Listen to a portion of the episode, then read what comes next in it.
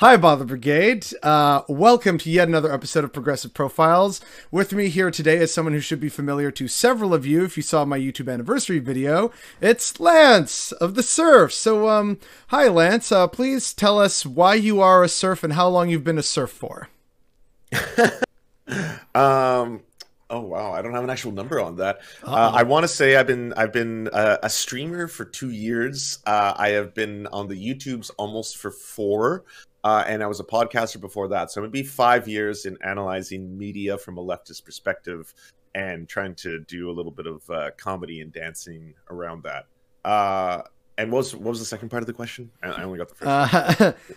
how long you've been um, a serf for? which I guess you kind of answered. Um, that, that's the one I got. Yeah. Uh, the other part was like why you're a serf, like why the name the oh, serfs, oh, right? Like oh, the serfs. Well, um, so me uh, my our whole story is that we had a um, me and my buddy dave we have a podcast or i had a podcast where we talk about politics and lefty stuff. And uh, when i was trying to think of names for it we we pitched a whole bunch of them. Some of them are terrible in hindsight. Some of them are kind of clever. But one of them uh, i was just like what if we just refer to ourselves as serfs? Because we're going to be talking about capitalism and how you know the, the dichotomies between different economic systems and stuff like that. So and he thought it was funny and we just went with it. So that's where that's where the name came from. It's nothing nothing too exciting. I don't have a like, you know, well I come from a long line of, you know, my dad was a father surf and before him my grandfather was the great surf and so our legacy has been passed down through generations. No, uh, surfs up, bro. Um Yeah, but, yeah, there uh, is that as well. Um, is that as well? So then then like the next question I guess is does Dave actually exist because when we see you stream because like you have your your Twitch channel, you have YouTube, yeah. and then you also have the podcast, right? So, does Dave actually exist, or is this like you know the modern leftist cryptid? he um he very he is very real. He very much exists you can look at our um, our YouTube catalog to see how much Dave was actually in there. he started streaming a little bit with me, but streaming as I, I, I don't know if you do it yet or if you do it on a regular basis. It's a very different experience, and I can see why streaming as a medium of communication or entertainment for people, or even education, um, is uh, is difficult for some people, and uh, it can it can have a lot of un um, unexpected effects perhaps on you your mental your mental health things you might not not expect. So for everyone i don't know if it's like i wouldn't say hey everyone who wants to become uh, an entertainer or a communicator in leftist theory or thought you should stream. Because for some people it is like it's a little much. Just the the level of exposure and interactivity and, and stuff like that. So he doesn't enjoy streaming um whereas like i i i enjoy it as a medium um, so that's why you'll you don't see him on the, as many live shows. He pops up like every now and then when we do charity stuff, but he prefers to do YouTube writing and scripted stuff with me.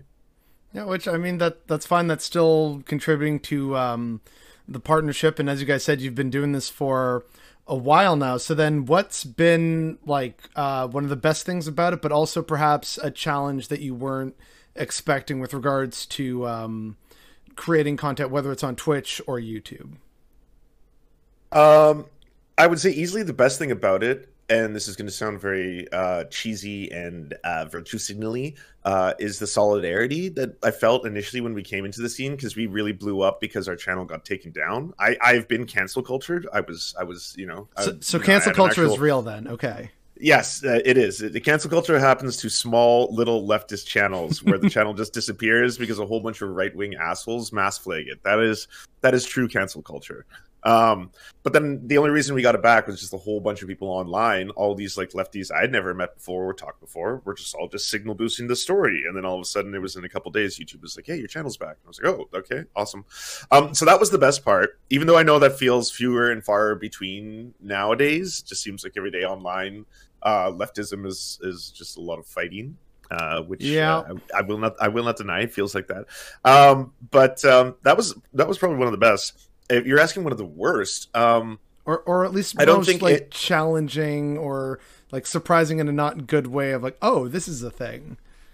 Yeah, uh, I would I would say probably um, I was not prepared for what um, becoming very large on the internet, either on the Twitter is a really good example, or streaming as well. Um, what kind of effect that can have on your mental health if you haven't started to navigate it properly or if it happens very quickly.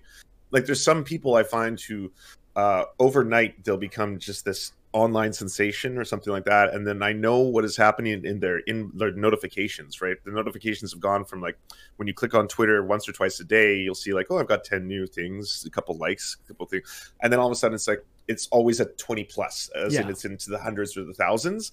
And at that point a lot of people don't know what it feels like to have thousands of strangers telling you the worst possible things about yourself right? Like that's it's just not a i don't think it's a thing that anyone has been born or you're not born under you, will never know how to process that until it starts happening to you. And then when it does it does a lot of really weird and unexpected things that no one can prepare you for uh, mentally. So the one the one thing i'll say is that like it doesn't surprise me. It, it breaks my heart but it doesn't surprise me that you'll see so many big accounts that a couple of years ago were putting out amazing videos and, and analysis and content.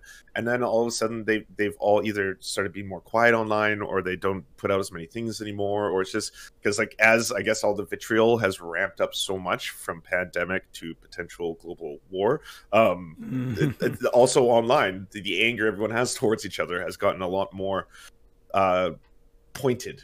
Let's say that no, I, I, I don't disagree. Um, it's part of why I want to do this is to sort of humanize people on the left and in progressive spaces. Um, and like I, I can I can already feel that for me things have changed a bit. And um, I was actually talking about this in uh, the previous episode, well, not previous episode, but one of the previous episodes with uh, Thought Slime about how like the push for algorithmic success and so it's like, oh, I'm not doing well. And it's like, stop, hang on a second. I have how many thousands of subscribers on YouTube and how many thousands on uh, Twitter following me and still like liking, mm-hmm. retweeting, whereas before it was very much like shouting into the void with nary an yep. interaction.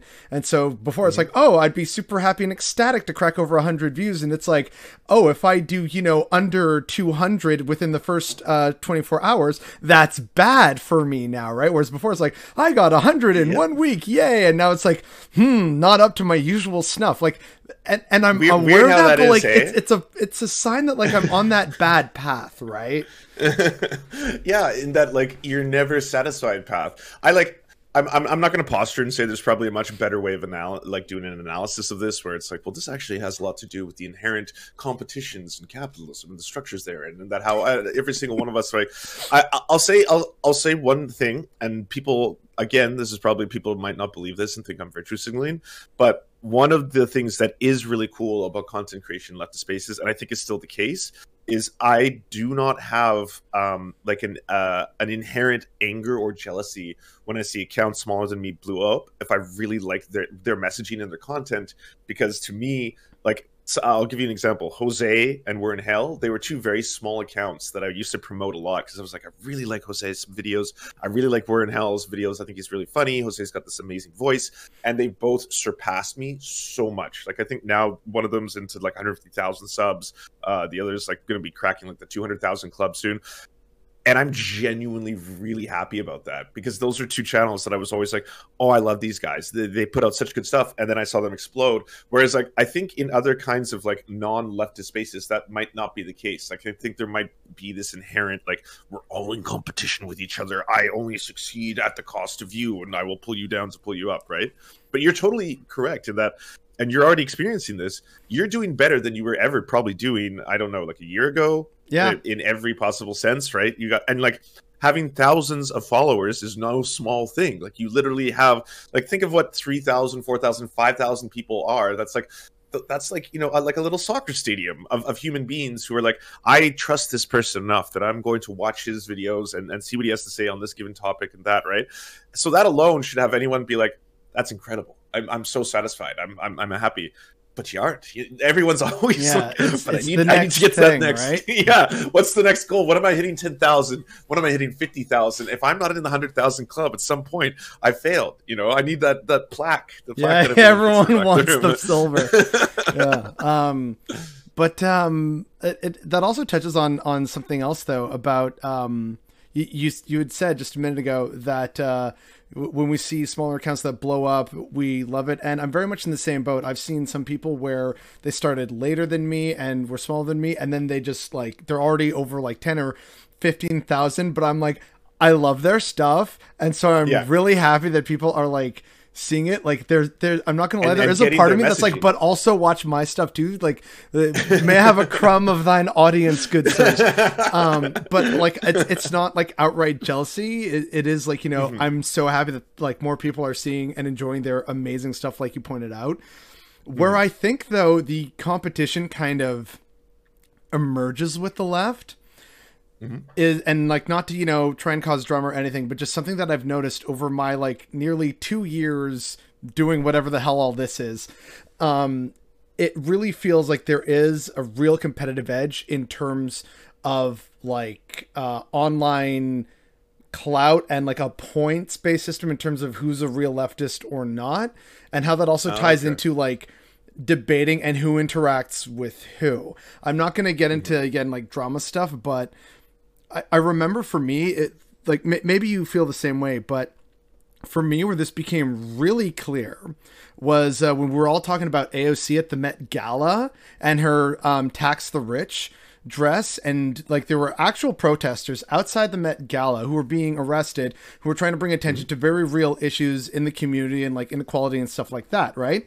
And yet all people could talk about seemingly on the left was AOC's dress and how she's a hypocrite for you know going to the Met Gala and like working with this mm-hmm. person like the the designer who was like Canadian and like avoiding taxes and stuff like that. So it really felt like a lot of people were trying to be like, "Oh, yeah, AOC, well I know better than that. You're fake leftist. Please give me the internet points now." And there was nary a mention of what should have been the focus, which were the protesters outside, mm-hmm. which was like, hey, if we're actually serious about being on the left and showing solidarity, and if you still wanted to criticize AOC in some capacity or what she's participating in, why wasn't that part of the conversation? Instead, it was just about digging at AOC, and I'm like, this isn't productive. What is this a spectator sport now where we're trying to get points about who's a bigger, better leftist? Like, I don't know if you feel the same way, but that's how it definitely came across to me, and I just became very cognizant of that. Can you feel the same, or?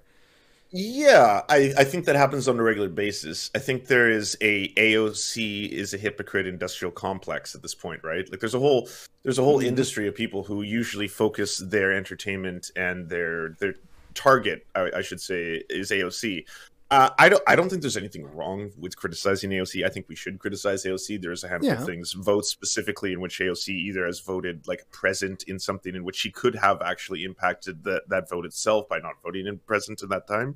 There's times like that where I'm like, yes, it's right to criticize AOC. I think people also uh, don't have a realistic understanding sometimes of the necessity to have large figures uh, that are uh, they they serve a benefit for a number of reasons. AOC is very good at fundraising, which you know that's that's what people should look towards. If they're like, uh, what does AOC do that as well? I was like, well, she re- she's really good at fundraising for causes, and she's also really good at drawing media attention towards something through what she advocates for, talks about. She's not the like going to be the arbiter of like she's not going to the vector that brings in socialism or communism right? So i think a robust critique of the things where she fucks up is fine combined with the fact that like you don't i don't think people appreciate sometimes how normies need people like an aoc to be able to like turn to like you need people who are social media darlings unfortunately i'm sorry this is just this, the world in which we live in uh, because at the end of the day, like the, the average person scrolling through TikTok is not going to be getting to a Zizek video and that's going to convert them, right? Then all of a sudden it's like, oh, I understand this. Oh, this, you know, the thanks to the Zizek TikTok to video, it's going to be AOC who talks about some things. You're like, okay, this is neat. She doesn't go far enough. She's like a sock dem at best, but now I'm kind of interested in these ideas, and now I can start ideally going down like a rabbit hole or something, right? And then I guess the debate is always in a you know, I'd like to know what you think about this between how much she accomplishes in that versus how much does she take away uh, from actual activism or people who might do that because they are buying into more of a like a cult of personality. Screw that is the problem, I guess. No, I I I definitely see where you're coming from, and I agree that like we should criticize people um, on our side, but it's just the way in which it was being done that felt very much like it was about cloud chasing or like some kind of weird like politics is spectacle sport kind of thing. Mm-hmm. and that's just always rubbed me the wrong way. Um, but of course like yeah she's fundraising efforts that's great. We're all human. We mess up. I mess up. You mess up. Like oh, yeah. we're, we're, we're human. Um, mm-hmm. but but with that um the kind of still return to the whole leftist content creator sphere and without trying to you know stir up too much drama and stuff like that um, you do you want me to say Jimmy Dore out loud? Is that no, no, no, no, no? It's not even about that. No, um, but uh, just just like in terms of you know you doing streaming, appearing on other panels, bringing on certain guests, being on Twitter a lot more than say your average uh, person or Twitter user. That obviously comes with like certain challenges. You mentioned uh, mental health. So, like, what are healthy coping mechanisms that you've developed that you could also share with other people who might be struggling with this or have been like doxxed or are facing harassment and abuse from whoever it may be online? Like, what, what would you offer to these people? Uh, the first one would be if you're get like okay here's here's the truth i'm i am a cis dude on the internet. So like a lot of the things that I advocate for that will eventually get me a lot of backlash maybe comes from communities that normally wouldn't attack someone who, you know, looks white, is cis, all that kind of stuff on the internet, is male presenting, all this stuff. Uh, and all of a sudden, because I'm like, well, uh, trans rights are human rights, that's when they target me. So for a lot of people, they already get that in everyday life all the time right? Like that's just their lives. Just by virtue of existing, they get that kind of targeting and death threats. For me, I get that if I start trying to vocalize or defend them, right, uh, at any given point, then I'll get like an email saying like, "Hey, you should Roblox yourself in Roblox and things like that." um, but well, okay, honestly though, that that's either come at periods in my life when I've I've really pressed on, like I'm going after this because I think it's just deplorable what they're doing to the trans community, or someone will just outright say something about me that has multiple people believe a lie, like you know you're funding a terrorist organization like Hamas. Both of those will result in like a lot of email death threats kind of things. They like one thing I, I, would say is like learn how to pull yourself out of the white noise of commentary because there are there are times when i think people if you're going up against another creator if you're on twitter and you're like tim pool you're you're garbage poo poo caca subhuman or whatever you say to him right? He and his fans are most likely going to come after you in return. So if you're intentionally antagonizing big groups online and you don't have or you're not in a in a secure place mentally to deal with the backlash of that, I would pick a different venue of online activism, right? Like there's a lot of other ways you can go about it. You can be like, today I'm going to be tweeting about a teacher strike. Today I'm going to be tweeting about this and that. I'm going to stay away from having an antagonistic kind of online battleground way of doing things if if that is what helps you.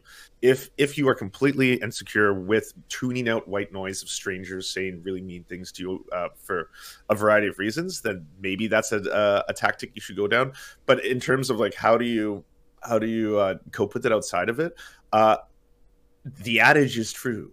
The the the not eat grass but the touching grass. Just the idea of and it doesn't have to be i know some people say that it's ableist so not everyone can go outside but i just mean not online by by when I I mean that I mean and I mean like you know we we're all fighting I, I would assume on the left for like you know the the liberation of all peoples for for the, the you know the collective humanity and and then preservation of the future of Earth whatever uh, you know cartoon slogan you want to say.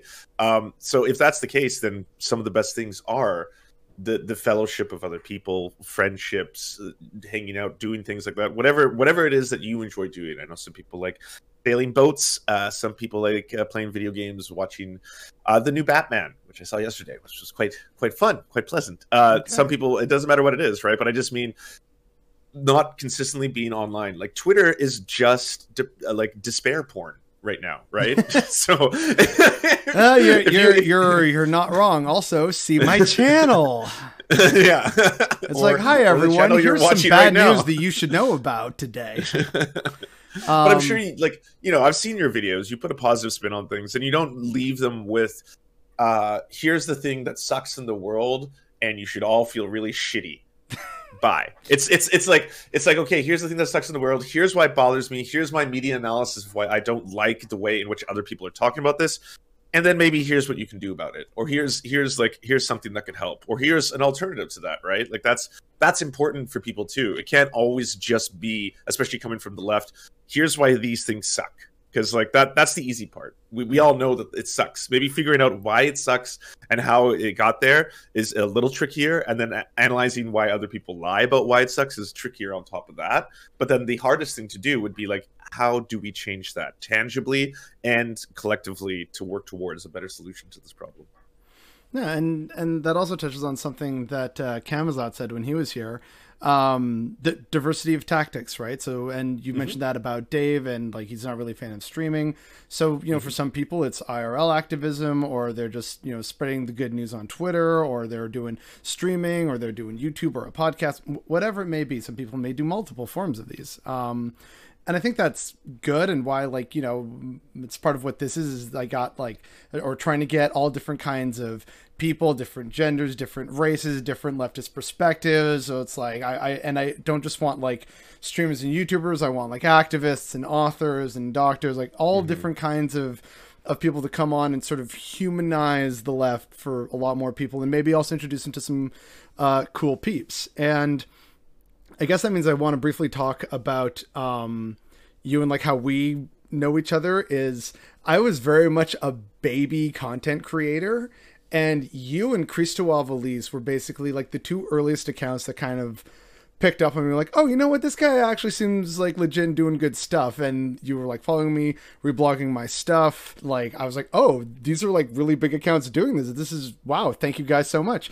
Um, and so like we've technically known each other for a while now, which again kind of feels weird. Do you get that feeling with other uh like people on the left or content creators when you like meet them, play games with them, do fundraisers with them? Like like the fact that I was able to interview Thought Slime, who was one of the first like leftist content creators I found out about was kind of a surreal experience internally. It was like this is actually happening okay like do, do you oh and, and they're and they're and they're normal people at the end of the day. Yeah. Just a regular old you know wonderful non-binary individual that that thought slime. Uh yeah i mean i it, i i never stop having my mind blown by uh you know meeting people who i've uh admired for a super long time or meeting people or having like you know the, one of the first people who ever commented on anything i did or, or retweet some of my stuff was hasan piker and I know now talking about Hasan Piker is to talk about like the God Lord King or whatever it is because he's like he's just so massive and doesn't like actually talk to anyone anymore except for famous people, which may be true.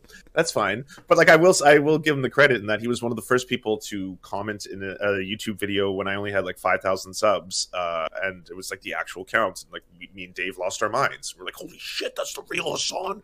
Um, and enough. like uh, you know, multiple other accounts have retweeted me when I was when I was not there. I think if anything, my my uh, take on that would be uh, everyone else keep doing that. You know, Bothered Boy re- keep retweeting smaller accounts. Uh, Thought Slime keep do like every. I think like there's it's free. it's always been my view on that. It's like it does not cost me anything to hit those those retweets or those like buttons. You know, don't. uh don't be shy. It, Otherwise, what's the point? Why, why am I giving zero dollars to show solidarity? yeah.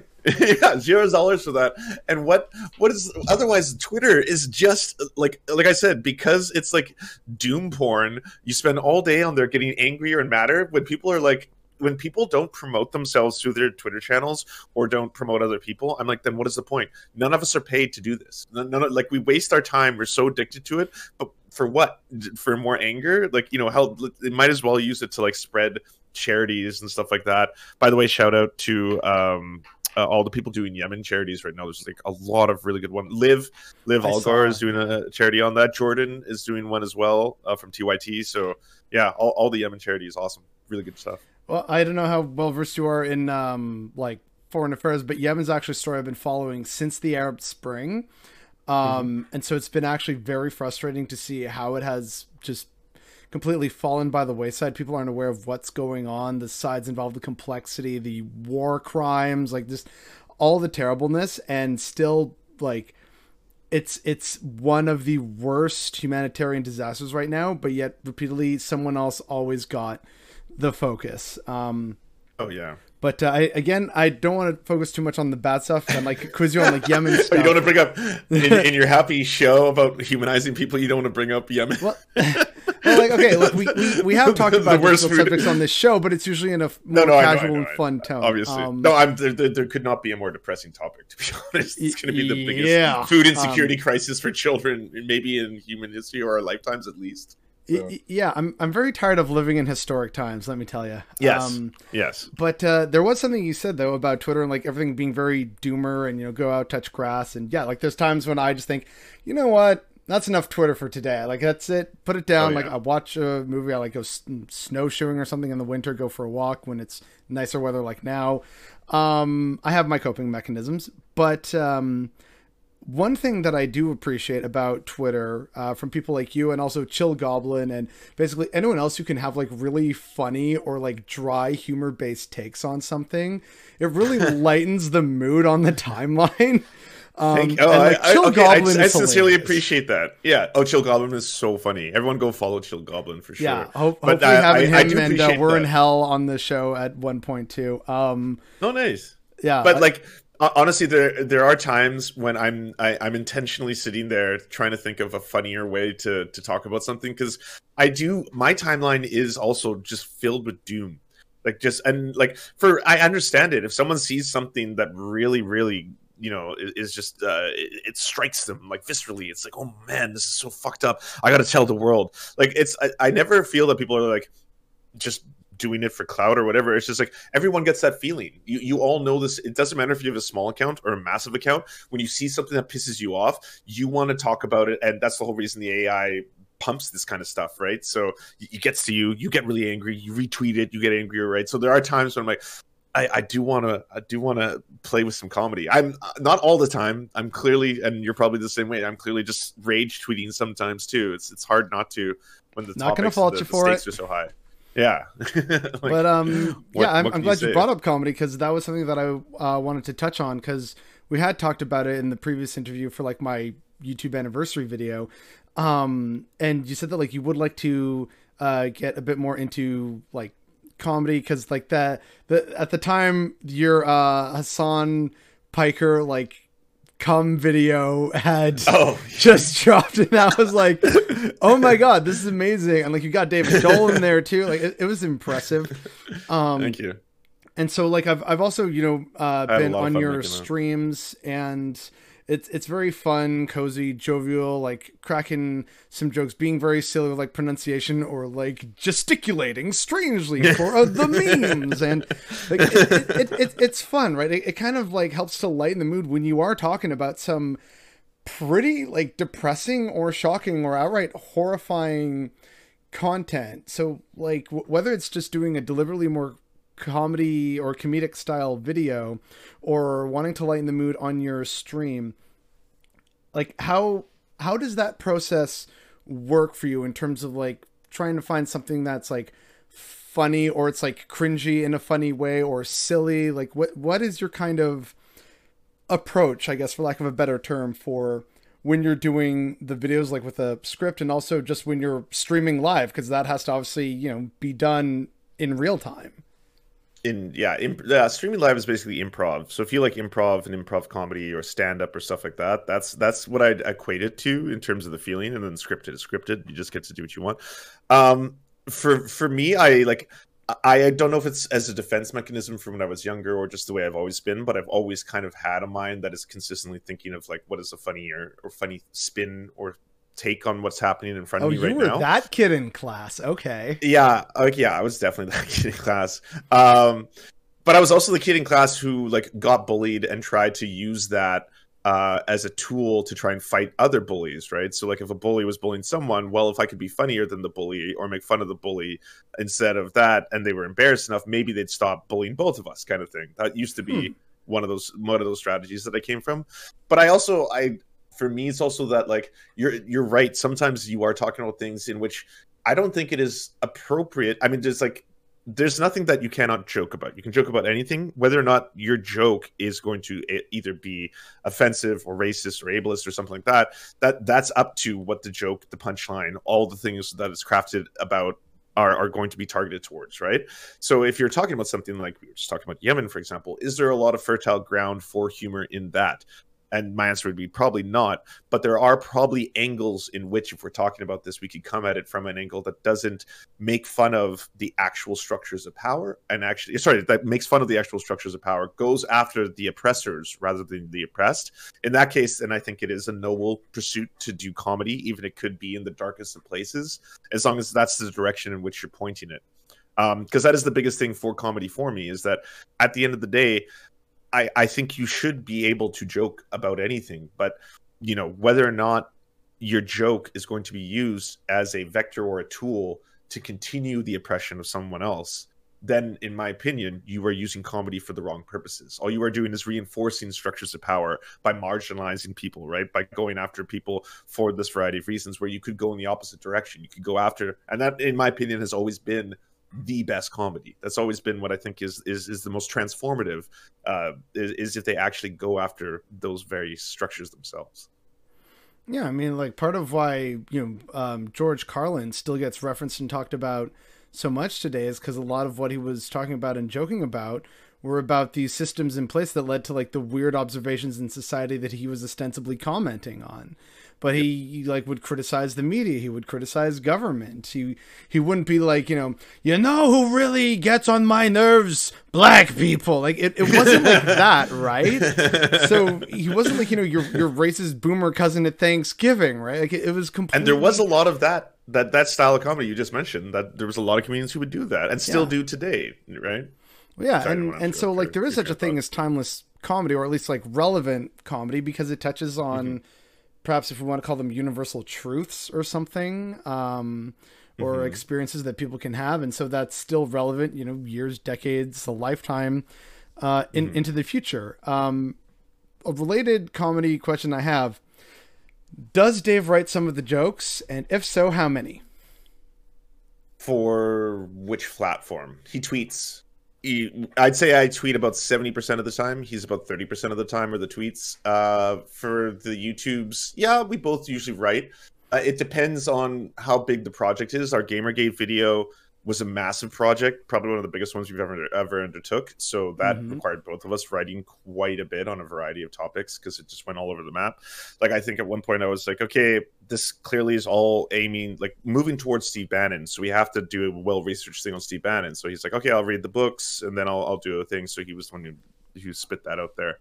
Um, but then yeah he doesn't do anything for the streams because that's just me live streaming yeah, and doing yeah. that in real time and then he doesn't uh we don't really podcast anymore so that's Dave still works quite a bit on that one YouTube channel uh, with me because um, he still he doesn't do this as a, a full time gig. He's got like he's got his own job and he's got his own family stuff, and I mean like he also does IRL activism in a really cool way and has his whole life. Just part of being like he's he's Sikh. And so he's been part of that community for a very long time.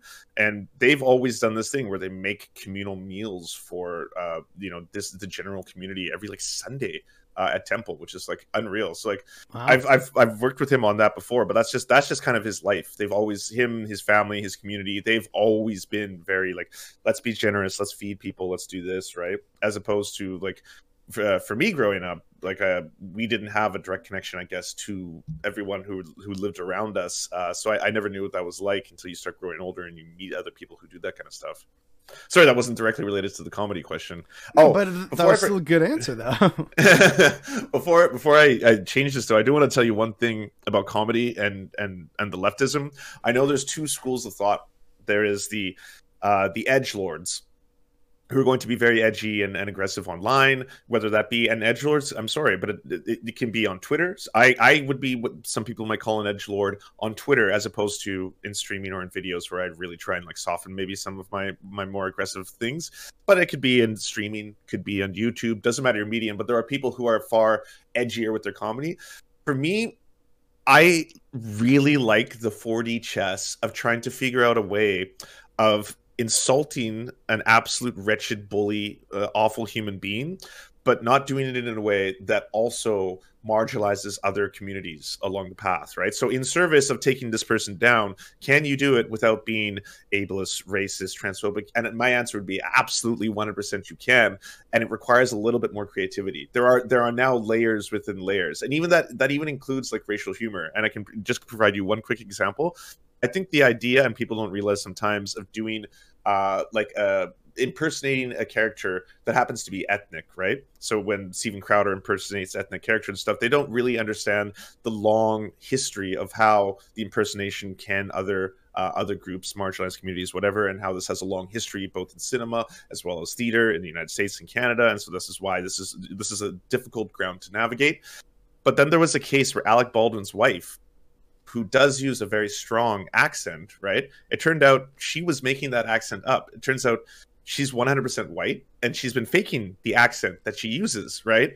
And so it's like, okay, well, there's a good wow. ground for comedy because while it would be race, uh, sorry, it would be slightly problematic to impersonate directly just someone who uses that accent itself to impersonate the impersonator in this case is actually kind of funny to me because this is a new and i was like hey this is this is a new uh, let's say progressive form of comedy we're going to not make fun of her making fun of the accent but we're going to make fun of her making fun of making fun of the accent just because I thought it was just so ridiculous that, point, yeah. yeah. it was it was just so meta at that point, right? Obviously, no, I I, I also oh thought that was God. just a really funny story.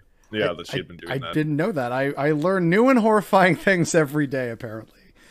Um, and earlier, uh, you had mentioned Gamergate. So, yes, I want to talk about uh, this video of yours because um, it's big, it's long, and it touches on uh, a interesting topic. I, I, a part of me was going to try and like segue in with um and uh, speaking of jokes, Gamergate, but then you started talking about Gamergate anyway, and you just cut off that opportunity for me.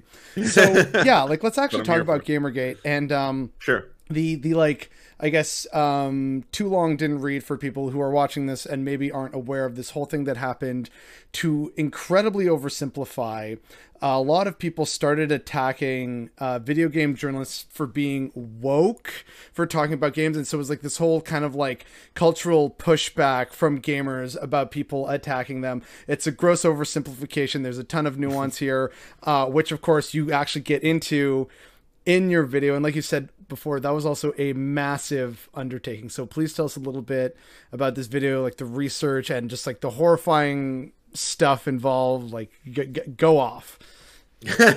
uh, I started this project thinking that we would be done it in at least three months tops, uh, maybe two and it was a topic that I didn't know enough about, which is why I wanted to go into it. But also, I saw from multiple people who I'm friends and contacts with who are really big in gaming journalism, who happen to be women or uh, femme presenting, uh, non-binary femme presenting as well. So people in that sphere were complaining a lot about how, to this day, they are still having a very hard time in gaming journalism, coming at it as as a woman uh, writer. Right? It's it's it's kind of like you still get condemned if you want to bring up issues of sexism, if you want to bring up issues of transphobia, if you want to bring up issues that all the for some reason have been characterized by the right as being woke. So I started learning about Gamergate, and it's one of those things where I had a very cursory understanding of it, like you just described, but I'd always believed that the whole thing hinged on one individual, and this individual happened to be a gaming journalist, and they uh, were accused of sleeping with oh sorry they weren't a gaming journalist they were a game developer and they were accused of sleeping with uh, multiple men in exchange for favorable reviews of their video game and that was what I just knew. That, that was like the the end all be all. That was like the the the big inciting incident in GamerGate. That mixed with a, a feminist uh, show called Feminist Frequency, and Feminist Frequency was basically going to analyze video games for the first time, really from a very uh, feminist academic perspective. And it was coming from an individual who also didn't come from the gaming community. She hadn't played a lot of video games in her life, but she was now going to analyze video games and take a look at it. And the backlash both of those incidents got on the internet was something that had not been seen before. And this is a phenomenon that continues to this day, but it's one that involves a lot of very, very angry men on the internet. And for a variety of reasons, as we live more and more terminally online, and that aggressive, misogynistic kind of undercurrent that uh, you know lies underneath a lot of the culture that we don't understand because we don't think about it, we don't look at the numbers, we don't look at this online kind of what about uh, recruitment for various groups, whether they be incel ideology or red pill ideology or alt right ideology. How does online anger play into that? And before any of us had really looked at this and analyzed this uh, from an academic standpoint because now there is research on this. You can look at Rebecca Lewis has written a great paper on this. I've uh, heard on the of Alternative paper, Media Network. Yeah, it's it's a really really fascinating read on how the there's an interconnected pipeline that kind of leads people down radicalization and thinking online. But anyways, you know who did know, realize this was Steve Bannon. And that was the part of the story that I didn't know and that no one else had told. And then that's when I was like, oh my God, we, we have to go deeper. We have to we have to go deeper into this and see how far this goes. And it just kept going and going and, and then but it's not like it's not conspiracy theory stuff. This was like well documented everything from his utilage of Facebook's data in uh, Cambridge Analytica, right, to be able to try and influence both elections from Brexit to Trump. His ability to understand how online culture worked was so far ahead of the time because he was smart enough and, and it was a sheer thing of luck. He had a company where he was basically working to do what's called gold mining in World of Warcraft. And so he was basically getting people in mining farms that could be in different countries. They would be either in like South Korea or Taiwan or something, but people would spend hours and hours and hours mining gold in World of Warcraft to then sell because people wanted to upgrade themselves so quickly that they would sell real money and trade it for gold in the game. And that was their whole idea. That was the principle behind it. And the backlash against that from Blizzard and video gamers, just gamers in general, was so aggressive that they had to put a stop to this entire industry. Blizzard, the corporation, caved to the will of the gamers who like it was the forums, it was the backlash. They were just online and angry. And Steve Bannon saw this and was like, whoa, the power, the power of this online male rage. I had no idea about this. And they actually brought a multi billion dollar international corporation to their knees. These gamers did this. And so that's when Steve Bannon was like, this is my next project. This is this is where I'm going with this, right? He discovered the dark side. Yes, he did. He just he discovered the dark side and used it, and that goes all the way to the the election of President Trump. I don't think Steve Bannon single handedly or gamers single handedly responsible for that. No, no, no, that's ridiculous. That's that's juvenile. But do they play a large role? And and and in my opinion, an underreported or under talked about role absolutely they did. Everything from the the rise of the online alt right to the idea that there was things like meme magic and that like Pepe the Frog was actually going to meme our president into power and and how Richard Spencer pulled into like all this shit. It's it's all connected was one of those things. And I know I sound like Charlie and it's always sunny doing like oh my god with all the lines and everything but it, it, it is actually interconnected. I mean, it is. It's the internet is a web. If you haven't heard, no, and, no it's a series of tubes. That, get it right. Yes, yes. Sorry, a series of interconnected tubes. But because of that, and because people haven't realized that, that's that's the fascinating part of the story. Is I think it's really hard and like way more daunting than we were able to pull off or even understand, right? But it's really hard for people to try and actually connect all the dots because we usually think of these things in very linear terms, and the liberal media is the worst about this. They are the ones who oh, put out stories that are just. It. Well, I mean, you do this for a living. You analyze what they talk about. Actually, like, this isn't a living. Where... This is a side project. I have a job IRL. I'm oh, full time. Okay, well, this is a mind. side project, man. so, so you as a side project, no, from your media analysis. But they're the ones who come out and say, "Are gamers sexist?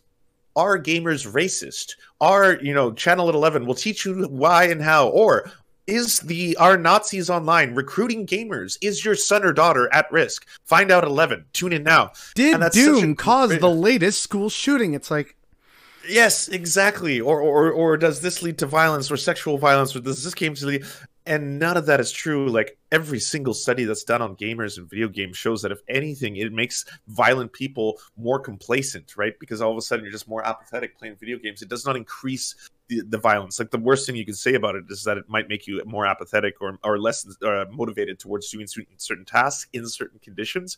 But then overwhelmingly, the analysis is that game game video games are not inherently bad. Gamers are not inherently bad. Just like uh, you might already know this. Human beings are not inherently bad. White people aren't inherently yeah. bad. You know, people aren't. like it's uh, men aren't inherently bad. Cis people aren't inherently bad. So much of uh, the worst parts of society and the way we oppress each other is all reinforced, both systemically through culture, through media. It's taught to us. We're all um, reinforced with these things. But to point out, like, it's the hip hop, it's the rap music that's making us violent, or it's the video games that are making us violent, or whatever these subjects or topics. They are trying to reduce so many systemic and environmental problems to a single, like, core issue, a wedge issue. And then I can hold up Grand Theft Auto and be like, if we could just ban this, we would no longer have premarital sex. If we could just ban this, there wouldn't be school shootings, right? And uh, I mean, it, it sounds simple. ridiculous. I know, but that's that's basically what the the GamerGate rabbit hole and documentary was about. Well, yeah, and and again, I, I encourage people to uh, go watch it, and of course, a link to Lance's and the Serfs, uh, like all their channels and socials will be down below. But um, the the other thing, like to sort of still talk about GamerGate and the nature of gamers and stuff. Um, I've never been as devout a gamer as some of my actual IRL friends are, or at least have been in the past. And you know, you grow up, get you know more adult responsibilities, so you do it less, but you still do as much as you can with the free time you have, right? And mm-hmm. I still had like a bunch of games that I loved growing up and so growing up with friends and playing video games there is this kind of powerful nostalgia in there you know when when games seemed more free of like extra trappings and not having to buy as much and you know DLC and like oh yeah. there's all the talk of NFTs now. in certain games and gamers even fought back against that oh, saying absolutely not like it and and so a lot of people right like like I'm, I'm i'm you know spoiler alert for everyone but there's a video that's you know it's going to be a long time coming but it's called how capitalism ruined video games. Um, and and it did. Check out jim sterling's channel for more information and it currently is right but i find that with a lot of gamers in online space and, and like i know i'm using that catch-all term and i know like there's good gamers there's bad gamers there's racist gamers there's oh, non-racist gamers but yeah. there's definitely this kind of festering disquiet and uncertainty and like rage at the current system but a lot of them yep. lack the ability or the internal thought process or critical thinking to analyze what has brought the whole thing to this point and so when mm-hmm. they just want to be left alone for this activity that they love that you know it's it's an escape it's fun it gives them dopamine serotonin it's Yep. It, it, it's you know it's time with your online buddies because you're really struggling to make friends IRL. But these guys you play whatever it is, it could be like a sports game or a shoot 'em up or like you're you're all just together in Animal Farm or something, right? Like it's whatever game it is, whether it's violent or not. There's something very enjoyable and uh, a sense of community in some of these that aren't like single player games, and to see people try and challenge that and say you're at risk of being a serial killer or you're gonna be you know some kind of evil sexist. monster you're, you're racist. sexist racist like yeah it's all these different yeah. things and it's like I just want to enjoy my hobby in peace, right? Yeah. But it's also it's in the, the background of all that other stuff that then makes him want to like, I'm just so mad, like, oh, you people are the problem. It's not me. and and it's that anger that you said that like people like Steve Bannon just latch on and pull on to be like, well, have you considered fascism, Sonny boy? and it's so unfortunate because it doesn't have to be that way because of a variety of different factors, whether it's the liberal media analysis, like you touched on, or if it's just apathy, which could be a potential issue. Like there's there's different ways that lead to the same terrible outcome, and like your video does a great job doing some extra analysis um, of that, which I was very um, appreciative to see because it isn't something that I found was talked about really recently, except by anyone who wasn't like a terrible person who just really had a hate boner for Anita Sarkeesian. And so, like, the, that's the kind of like, oh, someone's talking about this in a non terrible way. So thank you for that. Um, I, I, I, thought there was a big lack of leftist analysis of Gamergate to be honest. That was that was another gap that I, I felt that needed to be filled. Was that I've seen so many videos on GamerGate, but they're all done by neckbeards. you know, yeah, that's yeah. that, no, that's a, a whole, slur. A You're going to be canceled now. but but it is an entire industrial complex, right? The outrage culture machine doesn't just start and end at video games. It's all culture. It's basically all movies now. They're being replaced with characters who are no longer cis, male, heterosexual, white, and it's not even really the case overwhelmingly. You, there is still an overwhelming abundance of that, right? It's it's just that there are slight changes and improvements in that. There are mainstream movies that have all Asian cast members now. There are mainstream comedies that have all black cast members now. There are superhero movies that have diversity in them in the representation. Still not exactly what you want to see. There's still complete lack of non-binary people, right? There's still a complete lack of black trans women in, in film. But like at the end of the day, there is more than there used to be, but that is enough. That is just enough to be like culture is falling apart right now. We are seeing the degradation of society, right? And to get, like you just talked about, the fact that there is online kids who are so angry about this kind of thing, they're so angry about this kind of thing, not because at the end of the day, that group is inherently becoming more racist or more misogynistic solely by the virtue of them existing in those spheres.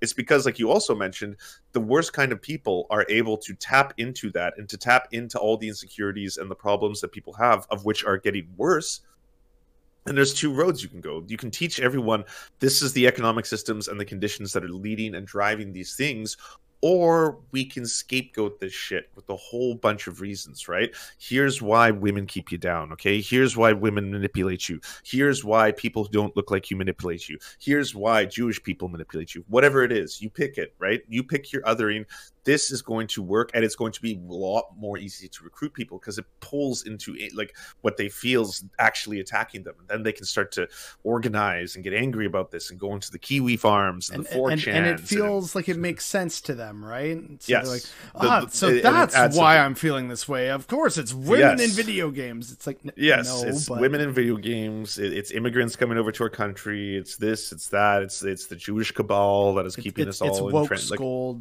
it's woke skulls. It's the big trans agenda. It's the big gay agenda.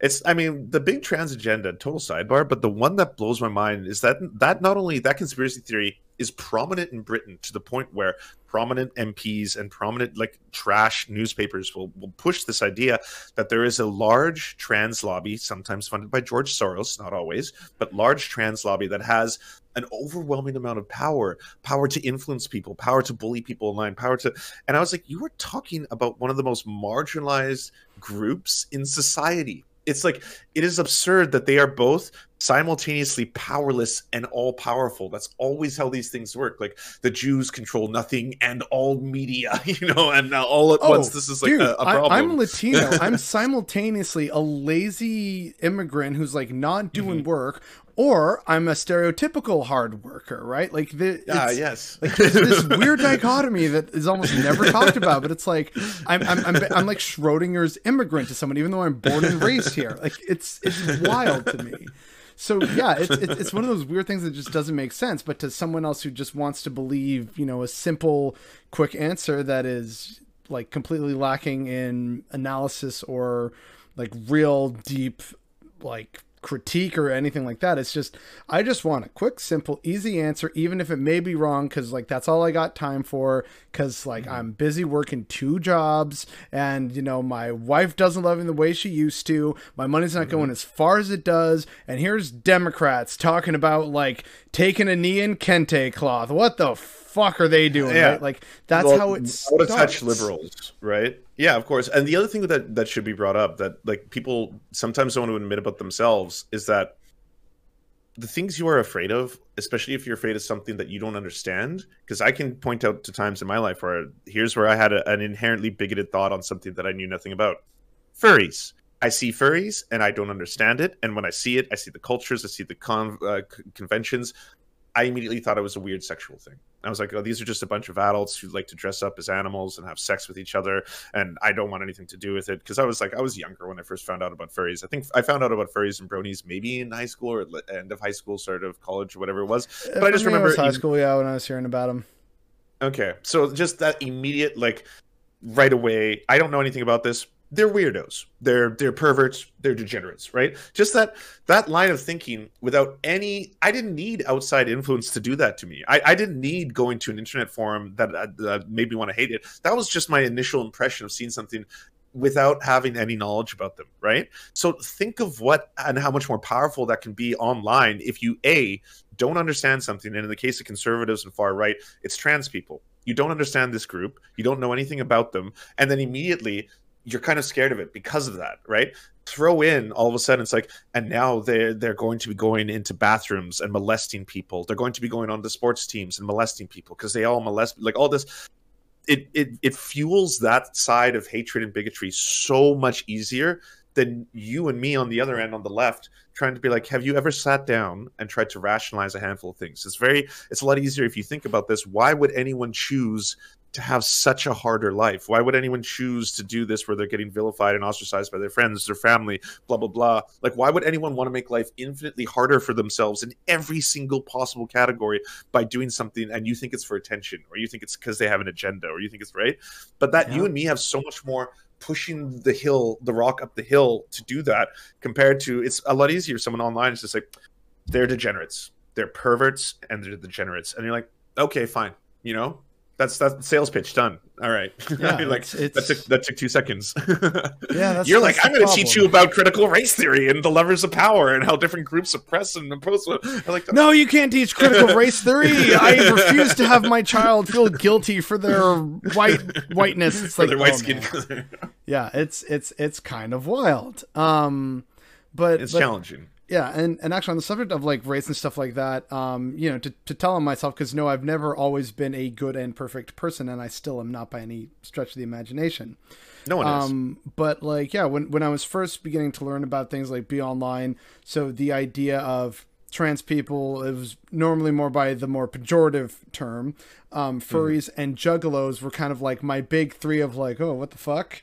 Um, yeah. And basically, since then, and finding out more about these communities and what they've done and like the own growth and them trying to keep like fascist and terrible people out, it's like, I am so sorry that I just arbitrarily hated you when I was a teenager. Like, oh my god! I all, all three all three of those groups super based like juggalos super based. Furries super super based. I had no idea how based furries are you know?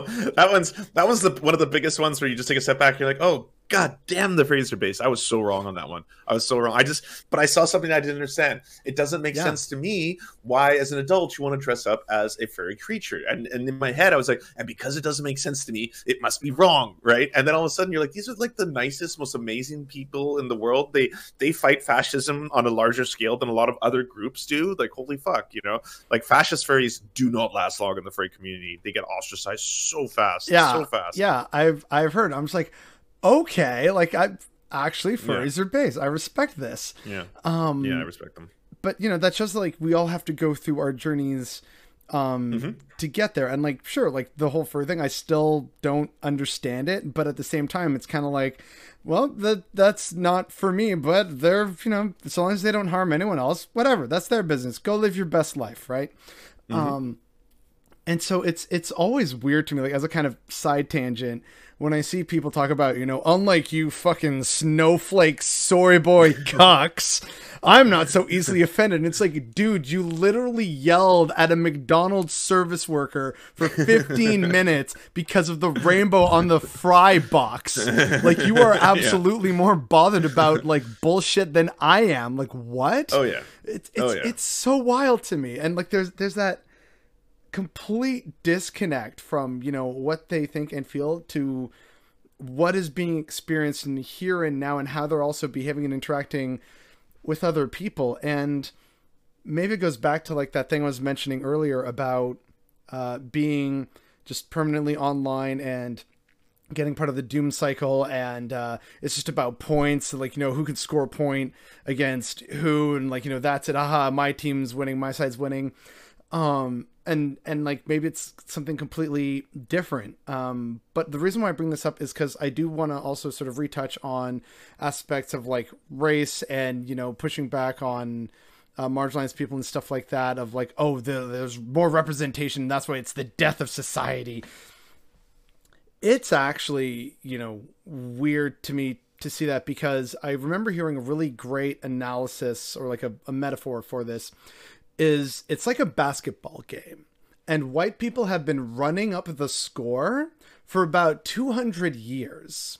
And now that the other team, you know, whatever the other is in your mind, has gotten a few three pointers in a row, you're complaining about them, you know, having an unfair advantage without seeing that the game has been going on for two centuries and the score is now like 103 to 8, right? Like it's mm-hmm. it's so surreal to kind of see that that kind of um pushback and like I know that I sound white, right? A lot of my mannerisms are white, and I've gotten this before. We're like, oh, well, you don't sound Latino or you don't sound Canadian because I'm supposed to talk like this, eh? Like it, it it's weird, stupid stuff like that. Um, but because of that, and because sometimes people think I'm like some version of white, like from Southern Europe or something. Mm-hmm. People will sometimes let slip some really racist, terrible stuff, either in an online space back in the day, like in you know old old gaming days, so I'm aware that there's some racist gamers out there. Um, or it's just like people who don't know me at a party and they're saying like, "Man, I don't know about you, but like I never trust black people." I'm like, "Um, my dad's black." Like what? And then they're like, uh "Oh, like danger mode, right?" So you know, sometimes people let the mask slip and let you, you know, see and hear things that they wouldn't admit if other people were in the room. And right. so this or if you if you weren't even white passing, I guess is what you're saying. Yeah, or white passing enough in a situation. Yeah, yeah, or or or yeah. or cis passing, right, or or femme passing, right. and like that's also part of the problem. Or, yeah, of like, whatever, the, what, oh, whatever. This, and then it's yeah. kind of like, um, am I in a dangerous situation here? And then, um, for me, it's also about trust issues because it's like, oh, so this is what they felt comfortable saying. You know, if you know people like me or my dad were not in the room, and they would just mm-hmm. say it mm-hmm. to other people. So it's like a trust issue for me. Um, have you had similar experiences? Because as you've mentioned before, like you, um, you are like um, cis passing and white passing, but like I and, and many others know that that you're not. So no, well, sorry, no, I'm not cis passing. I am cis. I'm oh, sorry, cis. sorry, my bad. I yeah. must have misheard earlier. Um, I'm I'm I'm straight passing in that like most people assume I'm 100 percent straight, so I never have to worry about someone like just calling me an F slur, uh, unless I specifically told them, hey, by the way, I'm bi. Um, I'm uh, and I'm white passing in that I'm I'm white as all hell, but like my mother's indigenous, and because of that, it's one of the reasons why I don't have any chest hair. Like if you saw me shirtless, you'd be like, "Oh, Lance, you wax everywhere." I was like, "No, I don't." That's that's actually it's it's the genetics are kind of weird. I also can't grow beard. Sexy right? Lance like, calendar yeah. when as a fundraiser for all the boys well, and girls and those in between. Come on it's it's never going to be sexy enough because I can't grow beards. That's another one of those things, right? But it's not both of those are not something anyone would ever know unless they had a conversation with me or you know blah blah blah so like that's that's where like extreme so you can call some people say white pass or whatever. I'm just like i'm white. I, I, like i get i get a question a lot sometimes from indigenous friends or indigenous like people on on twitter and stuff like that. Like why don't you say that you are like the world's most famous indigenous streamer or like one of the biggest indigenous streamers ever or like something like that so that it gives representation to the indigenous community? And and to me i was like it's my personal experience and everyone will have a different one right is that I I don't use that because I am part indigenous. That is absolutely 100% true. I'm very proud of my mother. I'm very proud of the, you know, being part of the Métis community. I, I am a card carrying member of uh, the BC Métis Federation, for example. Hmm. But at the same time, I want people to acknowledge what these concepts are as well, such as the concept of whiteness. And I think people have really hard time wrapping their head around that, especially if it's not something they've been introduced to before. So for them, I try to explain it to them like, hey, if I go to a Shoppers Drug Mart, uh, the security guard, if I go with an indigenous friend who looks visibly indigenous, is going to follow him around the store the whole time not going to take two seconds of a look at me and never will. And then, like that, if the police stop me and pull me over, I can talk my way out of that situation. He cannot. He will get detained most likely. He he may get breathalyzed. He may get that. I won't. This is this is the difference in experience. So this is what I want to try and explain or use use my venue to explain to people. And then, in addition to that, am I very very proud of my indigenous mother? Absolutely, love her. She's a fucking she's a warrior. She's incredible. Um, and and also explain to people about how things like, hey, it's it, this may sound weird to you because I'm as white as the driven snow. Uh, I bet you've never seen a whiter person who has a dad who's born in Santiago, Chile, right? Who came from Catalonia. That that in and of itself might surprise you. And then you know I, I have a mother who who's who's Métis, whose family you know goes all the way back to Louis Riel. Apparently, one of them was a sharpshooter for Louis Riel. So that's that's really cool and awesome Based. as well, right? Like badass, yeah, super badass in history. And I'm white, so it's, it's like it's it's it's almost so to try and teach people, it gives me more utility to try and under, get people to understand how race is made up, how it doesn't matter at all at the end of the day. Um, in terms of like one person's uh, superiority to another person's based on something that doesn't exist, that it, it is not real, and you have to acknowledge the way society oppresses people for something that is not real, and why that's a problem because it shouldn't be that way. It's arbitrary It doesn't make any sense. Yeah. But if we look at so many vectors, people in different racial categories are oppressed for different reasons, and and that's a that's a shitty thing that I think we're trying to fight. Yep, and um, actually, it, it, that's relevant because um, uh, when Camazos was on this program, it's something we talked about about the idea of whiteness and how different groups who traditionally had been more associated with their ethnicity or like national background just became collectively white and others who were not seen as mm-hmm. like white or full white were eventually adopted into whiteness when it became politically expedient to do so because of other shifting demographics italians the irish yep. yeah there's, there's exactly. different white there's different whiteness throughout years but that's it's so arbitrary that there are different white groups and you can well, hate other people even though they're white clearly you're like you're white but it's like no no no they're not real whites those yeah, are the bad it's, whites it's also wild and uh, like there's actually that story of um uh, um, a black woman in Oklahoma back in the day where uh, her plot of land was actually on an oil reserve. Uh, they still had the title to it, and so they like got very rich. And she became so rich that like the Oklahoma Supreme Court basically declared her to be white. Like, oh. it, yeah, it was like, oh, I, I okay, this That's is wild. fascinating and also horrifying. um, seems, yeah, isn't that just so wild? You're gonna have a time with that story. Let me tell you. yeah, I mean, for sure. Um, and it's it just really shows how how ridiculous a lot of it is and how it's about like power dynamics. Um no it is. but uh the the other thing that like when we were talking about it was also kind of fascinating which i pointed out and which hopefully um people can take to heart as more people spread awareness of it. Because you know back in the gamer days a lot of people were like why am i made to you know feel bad about my my race? And why why am i why do black people get black pride and why don't i get white pride? And it's like we literally, you know, just a week ago had a festival celebrating a group of white people. It was called St. Patty's Day, where everyone who's part Irish is allowed to celebrate it. We are currently all becoming like, you know, Ukrainian stands and like Zelensky fans and everything like that. Everyone's like all into everything Ukraine now. And but yeah, you, there's like Ukrainian festivals, there's Polish festivals, there's Little Italy's, there's Italian festivals. But it there's, doesn't there's matter because that's about but the actual the ethnicity. Black right, people don't have it. that opportunity because of their history Correct. in the Americas. Correct. Yes, absolutely. That's that's that that's the part that I think, and that's the one that like I want I want to have I want to be able to teach those lessons to people who haven't had an idea about it yet. And people get very very defensive especially white people when you kind of like try to talk to them about these issues right? And I say this as a white person as a white person who's come to terms with some of those bigger concepts and issues right? Where you're listening to them and all of a sudden it's like well yeah but that does, that doesn't really apply to me. And like why why is it not okay to say you know a certain thing? Like when I was watching a video not too long ago uh, maybe like a year ago of a white supremacist kind of like on the street rally, one of those Antifa versus Proud Boys, whatever, fighting. And there was a little teenager there who was, and the teenager was asked, like, why are you here part of this like neo Nazi group? And he was like, it was just really cool to see a group online say it was okay to be white it was just really cool to see like and say white pride. And he's like and i haven't had that anywhere else. Like nowhere else makes me feel proud. I feel like i'm a bad person everywhere i talk. And so like i'm not trying to empathize with a kid who's clearly on his way to becoming a white nationalist and or already like halfway there right? But i'm i'm trying to explain to people why does that appeal to them? Why is the groyper movement really huge? Why are white supremacist groups really huge? What what exactly is very appealing about those movements? Why are there so many white right-wing militias in the united states that are gaining more power the the main reason being is that that is the that is again it's a sense of community. It's the i online between the conservatives telling me crt is being taught in schools and the teachers telling me that i have all this privilege when i don't even know what the fuck is privilege about me. I'm broke as fuck right? Or or this or that right?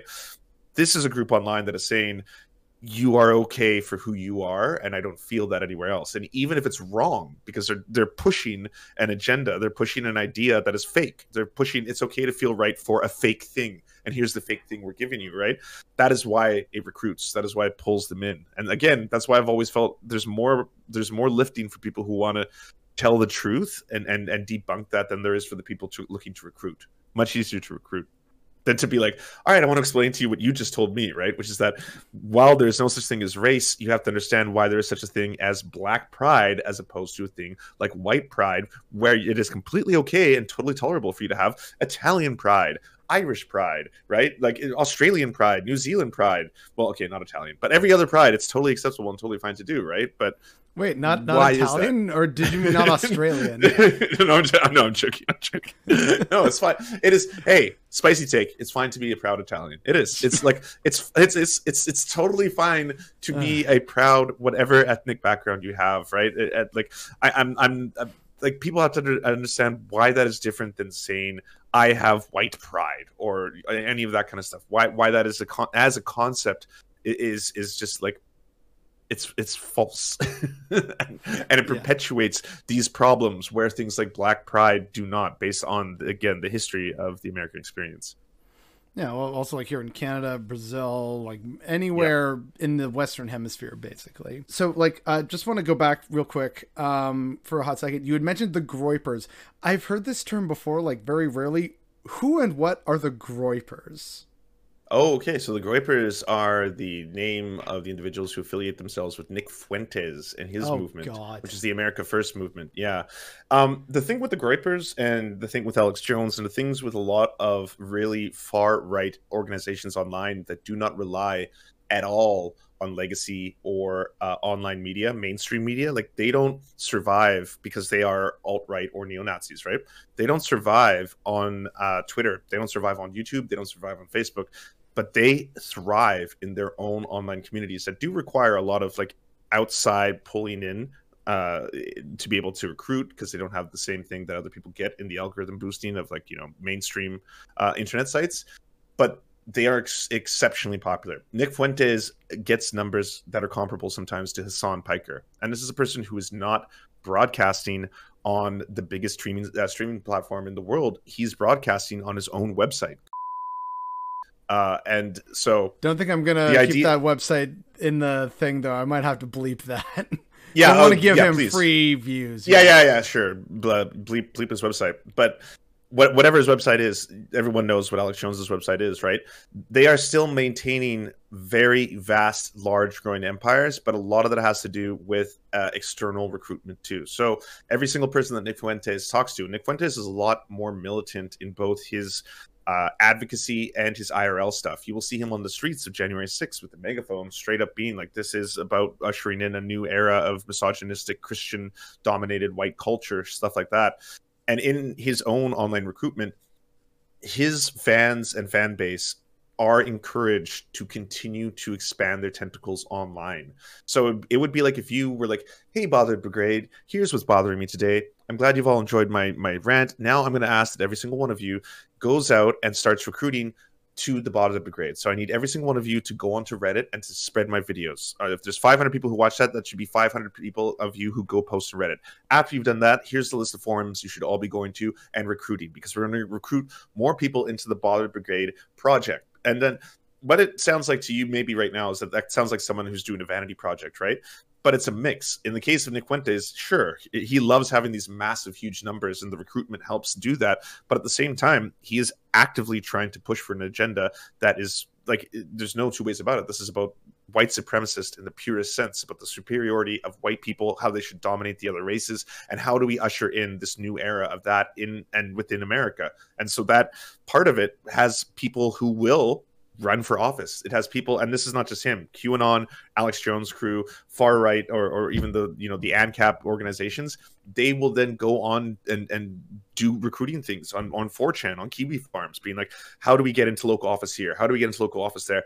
And that makes them dangerous and very politically effective in a way the left is not emulating right? There, there is no every single like everyone has their own advocacy. I advocate for people to be into local and smaller governments. I'm, I'm sure you do as well right? But also direct action working to programs that help feed people working to programs that help house the homeless whatever it is find the thing that you can do in your local community to better it.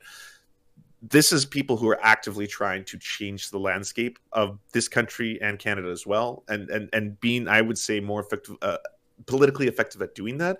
So there has to be at one point or another, um, a decided cooperation amongst leftist advocacy and leftist groups to say, hey, by the way, we do want to push for victories in local and larger governments. We do want to push in for victories in direct action. We do want to push in for victories in unionization efforts and in local cooperatives. We want to push in and be working collectively towards that. Yeah, we're always going to have the drama, the petty drama, and the stuff that makes us fight, and that's what people watch. And like, you should use it. You should use when eyes are on you say you made a video not too long ago, I think, where you went after a whole bunch of like leftist people who you didn't like how they were talking about a certain topic. I can't remember oh, exactly. Uh, it was but like Ryan Knight, Kulinski was in uh, there, Kyle Kulinski, and a few others because they were talking about the Freedom Convoy in Canada. And it's like, right, shut right. the fuck up. You don't care about my country. You never did. Sit down. Let me handle this.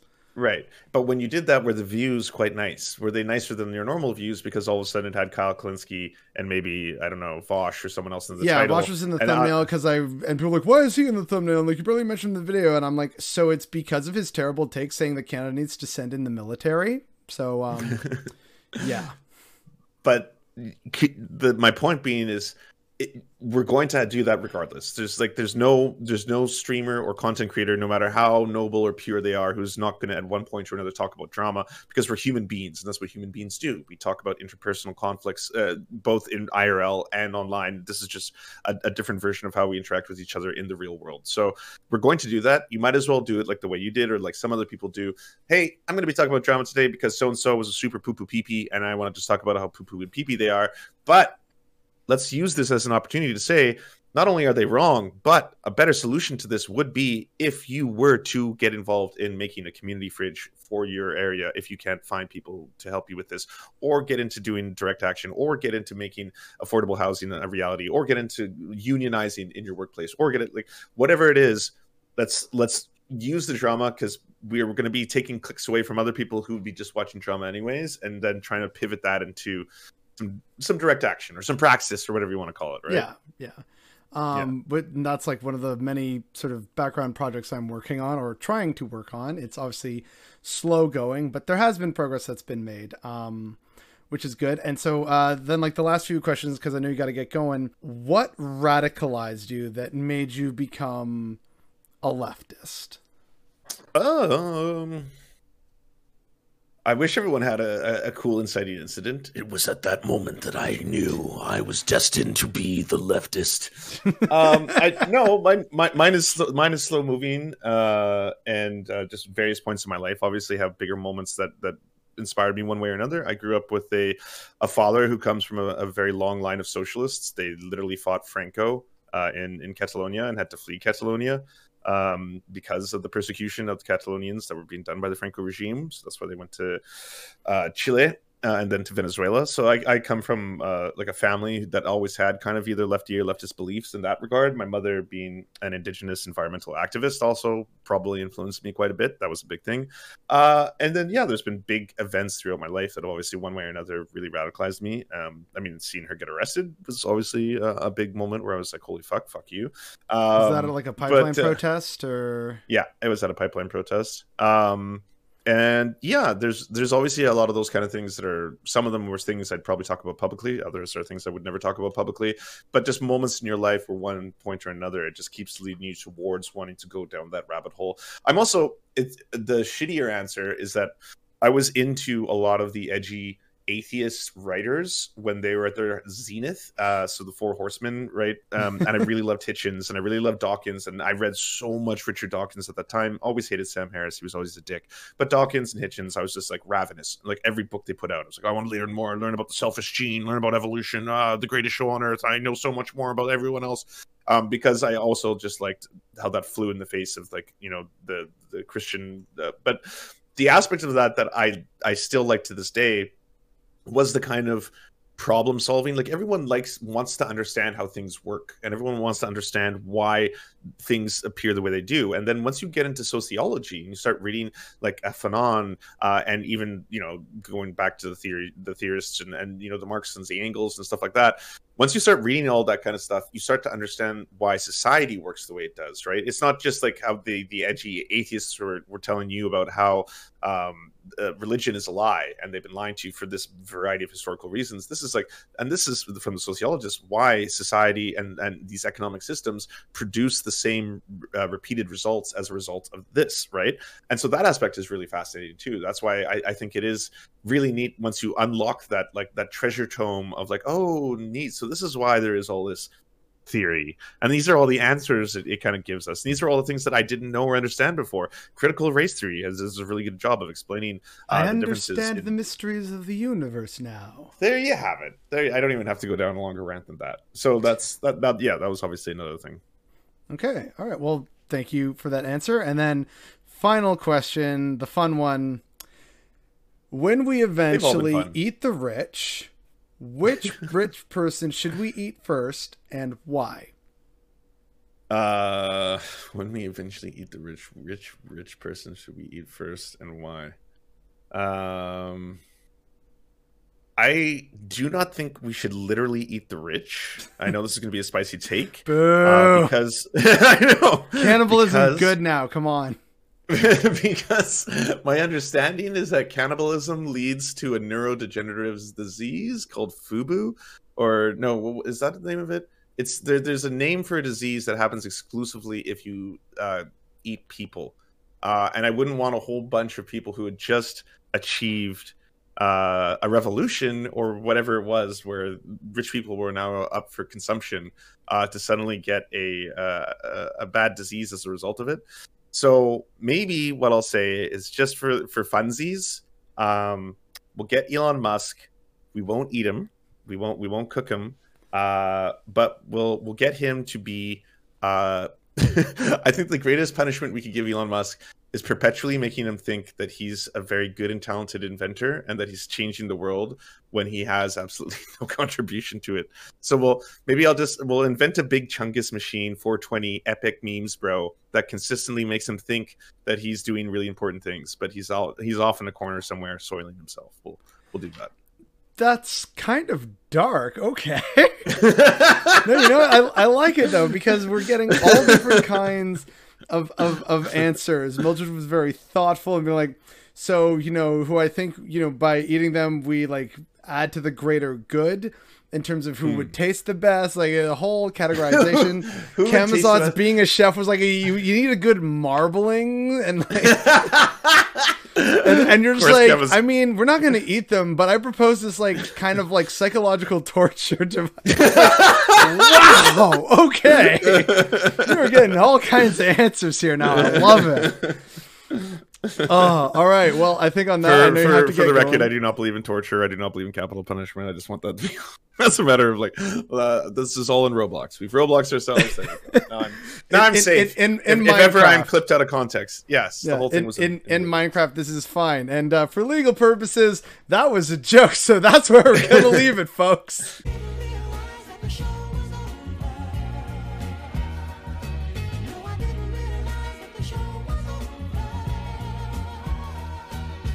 Hi, Bother Brigade. Thank you once again for tuning into yet another episode of Progressive Profiles. And this one is also kind of special because it's the season finale.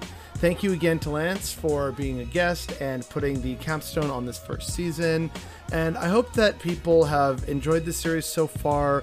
But please let me know in the comments below what you like not only about this video, but also about other episodes. What was your favorite?